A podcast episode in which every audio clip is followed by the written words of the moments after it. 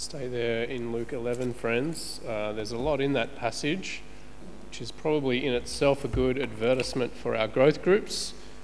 Uh, we obviously can't delve into all the details this morning, and so growth groups are a great place to not only have another crack at the Bible passage and to ask questions and explore it together, but great places to connect with other people and to be praying with and for one another.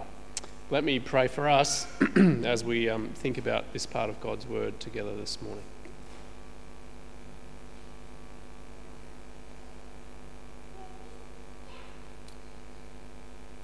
Our Father, as we come to your word together this morning, we pray that you would give us humble and receptive hearts, and may the words of my mouth and the meditations of all our hearts be pleasing in your sight, O Lord, our rock and our Redeemer. Well, the Apostle Paul uh, writes in Colossians chapter 1 about the nature of what it is to be a Christian in these words. Paul says that God has rescued us from the dominion of darkness and brought us into the kingdom of the Son he loves. In him we have redemption, the forgiveness of sins. That stark and most significant change of allegiance and change of kingdom is what the Christian life is all about. And as we follow Jesus in Luke's gospel down the road towards Jerusalem, he continues to lay out the nature of his kingdom and what it looks like for people to belong to his kingdom. And so we want to see this morning the stark reality of what it means to belong to Jesus in contrast to the kingdom of this world, the dominion of darkness versus the kingdom of the Son he loves, in whom we have redemption, the forgiveness of sins. It's a reminder that Christian discipleship is no small matter, uh, that we're dealing with significant issues, that it's not simply about a hat tip in the direction of Jesus or gaining a little bit of insight or wisdom from him as we listen to him, or about uh, claiming his name without following him down the road. It's about a profound shift of allegiance to Jesus as King, as you belong to his kingdom. And so, as we touch on Luke chapter 11 today, I want us to see three things about Christian discipleship and belonging to Jesus' kingdom. Three challenges. One, that we might stand with Jesus Two, that we might turn to Jesus. And three, that we might rely on Jesus alone. First thing we see is that we want to stand with Jesus and not the kingdom of this world. We see that as Jesus confronts the kingdom of this world expressed in uh, evil spirits and evil thinking. Have a look at chapter 11, verse 14. Jesus was driving out a demon that was mute, and when the demon left, the man who had been mute, spoke, and the crowd was amazed. But some of them said, By Beelzebul, the prince of demons, he is driving out demons. And others tested him by asking for a sign from heaven. Jesus knew their thoughts, and he said to them, Any kingdom divided against itself will be ruined, a house divided against itself will fall. If Satan is divided against himself, how can his kingdom stand? I say this because you claim that I drive out demons by Beelzebul. Yeah. Now, if I drive out demons by Beelzebul, by whom do your, do your followers drive them out? So then they will be your judges. But if I drive out demons by the finger of God, then the kingdom of God has come upon you. Uh, it's amazing, isn't it, to see that when people are confronted with the goodness of Jesus, as he confronts evil and demonstrates the kind of victory that his life and his death and his resurrection will bring to this world, the, the victory over Satan and his cronies. We see evil in the hearts of, of the crowd when they look at Jesus and see the kingdom of God arriving in this world and they identify him as Satan. When you read a passage like this, it's easy to see the evil at work in the demons possessing people and being driven out by Jesus, and Jesus demonstrating his victory and his sovereignty and his rule even over the spirit world. But we also see the evil at work in people's hearts and minds, looking at Jesus in the eye, seeing his work in this world, and calling it evil. It's a reflection of the upside down nature of this world. When people call good evil and evil good, that is a picture of Satan at work, deceiving, lying, leading people astray from the truth of Jesus and his kingdom. But Jesus is crystal clear Satan doesn't drive out Satan. It is the finger of God, the saving and judging and sovereign finger of God at work, bringing about the victory of Jesus' kingdom over evil into the present experience of the people right in front of him, showing what his death on the cross would fully achieve right there as hearts are cleansed from evil thoughts and evil behavior and evil spirits. Jesus explains what it is that he's doing from verse 21 when he says, A strong man, fully armed, guards his own house his possessions are safe. But when someone stronger attacks and overthrows him, he takes away the armour in which the man trusted and divides up his plunder. Now, that word that I can't pronounce this morning, Beelzebul, means the prince of this house, which is a picture of Satan's rule over the kingdom of this world, his real power, his real presence, his real deception, and real evil activity in this world. But Jesus, the stronger man, the bigger man, the ultimate man, steps into this world, into Satan's kingdom, and says, I will have it back. Thank you very much.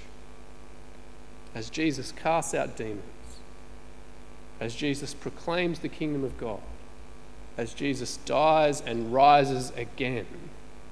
He is in the process, he is in the business of binding up Satan to limit his power and his influence in the world in order that Jesus might pick his pockets, in, in order that Jesus might take his plunder.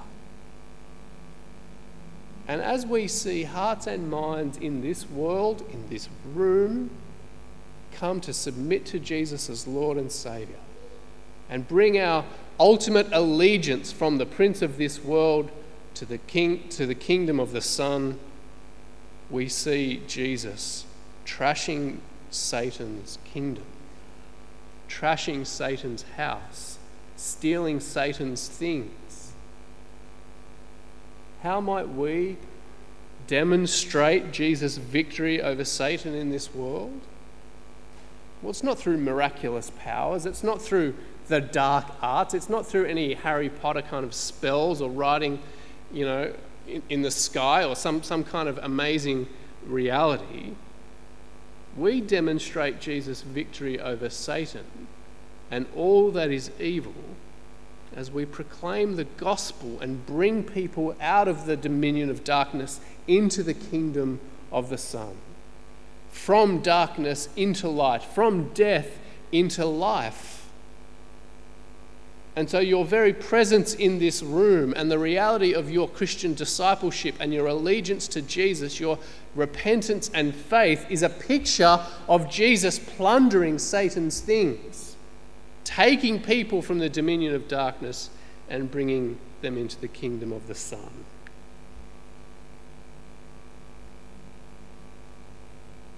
whenever we read passages like this, there's always the question of the reality of demons and evil spirits. And it's interesting that the Bible doesn't give us a whole lot of information when it comes to the reality of these powers in the world.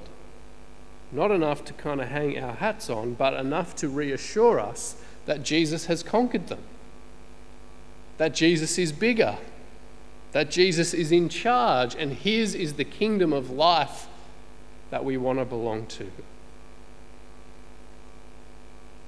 Uh, the story is told of a, a Melbourne Age uh, journalist who had been uh, under uncovering a lot of underworld activity in Victoria and was receiving for his troubles a lot of death threats from those whose lives and livelihoods were impacted by his revelations. And so he took a meeting one day at a restaurant with a particular underworld figure who meant him harm. And he walked into the restaurant and sat down at the table, and another person came with him and sat down at the table across from this underworld figure. The journalist had brought a friend who sat there grinning with a toothless grin, with a body full of tats, with his disfigured and mutilated ears. What's he doing here? The underworld figure says. To which the journalist responds, I just want you to know that my guy is bigger. Now, taking Chopper Read to a meeting at a restaurant is one thing. Having Jesus as Lord and Saviour is another thing altogether. As we're confronted with evil in this world, not just in the presence of demons and Satan, but hearts and minds that look at Jesus and call him evil who call good evil and evil good, when we see evil expressed in this world, and we can feel overwhelmed at the power, at the influence, Jesus reminds us that he is bigger. And his life and his death and his resurrection has bound Satan and his power and his influence in this world in order that we might pick Satan's pockets. By living for Jesus' kingdom and calling people from the dominion of darkness into the kingdom of the Son. And so, with that challenge, Jesus turns to the crowd and says, If you are not with me, you are against me. It's a stark challenge by the King of God's kingdom. That you can't sit on the fence, that you can't have a bet each way, that you can't have a foot in the kingdom of this world and a foot in the kingdom of the Son. You're either with Jesus or you're against Jesus.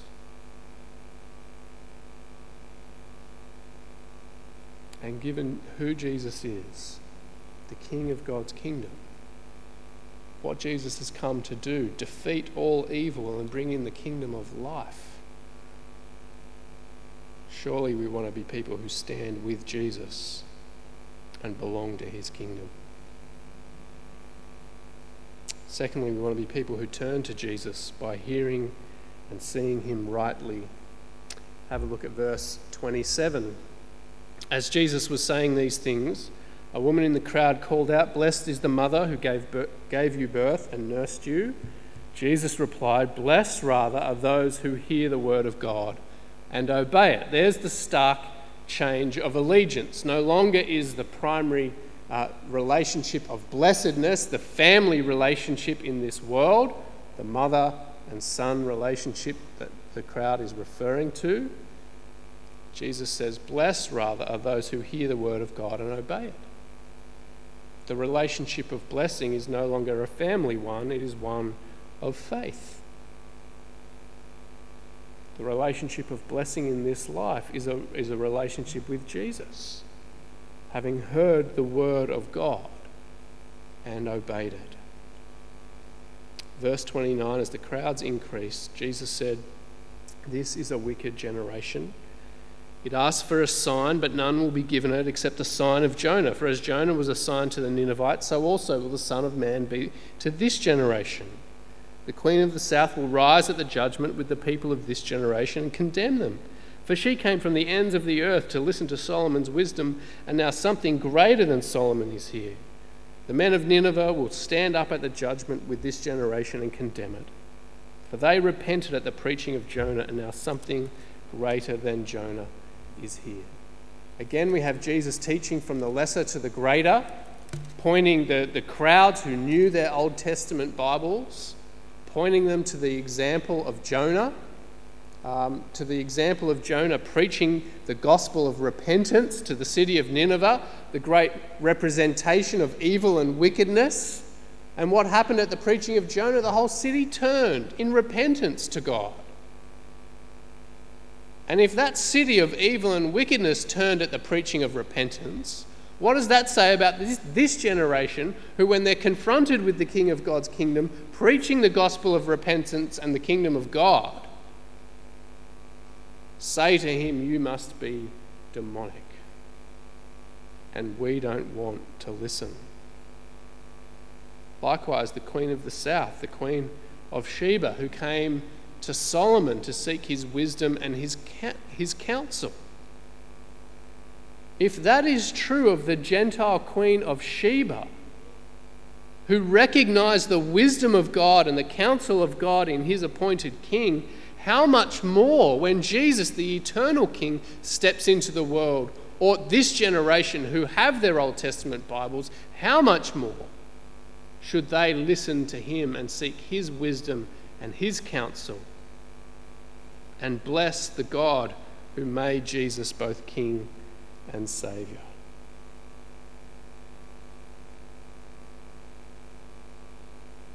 The truth of repentance demonstrated in the Queen of Sheba and in the city of Nineveh will condemn those who refuse to listen who refuse to hear and obey the Word of God.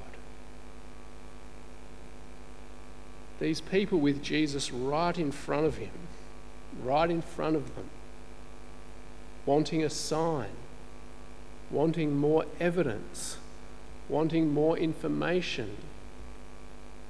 Evidence and information is not what we are lacking. Evidence and information was not what these people were lacking the thing that is needed from them and from us is repentance. Is hearing Jesus' word, seeing Jesus' life, and turning away from sin and turning away from ourselves to trust in Him alone. The third thing we want to see this morning is that not only should we stand with Jesus and turn to Jesus, but rely on Jesus and not simply the outward show of burdensome religion. Pick it up with me at verse 37. When Jesus had finished speaking, a Pharisee invited him to eat with him. So he went in and reclined at the table, but the Pharisee was surprised when he noticed that Jesus did not first wash before the meal. And the Lord said to him, Now then, you Pharisees, clean the outside of your cup and dish, but inside you are full of greed and wickedness. You foolish people. Did not the one who made the outside make the inside also? But now, as for what is inside you, be generous to the poor and everything will be clean for you. This is a picture of Jesus not simply critiquing their washing up skills, but critiquing what they think the washing up achieves. Washing the dish ceremonially before you eat out of it does not deal with the sin in your heart. Uh, when we were in New York this time last year, uh, we went to a great Upper West Side bagel place. Um, and when we went inside, the thing that, I, that struck me is that in the corner was a place to go and get ceremonially clean. And that as a lot of the Jewish inhabitants of that part of New York came in to get their bagels, they would go and they would do their ceremonial hand washing in the corner. The reality is that Jesus says, he has come not to wash the outside, but to wash the inside.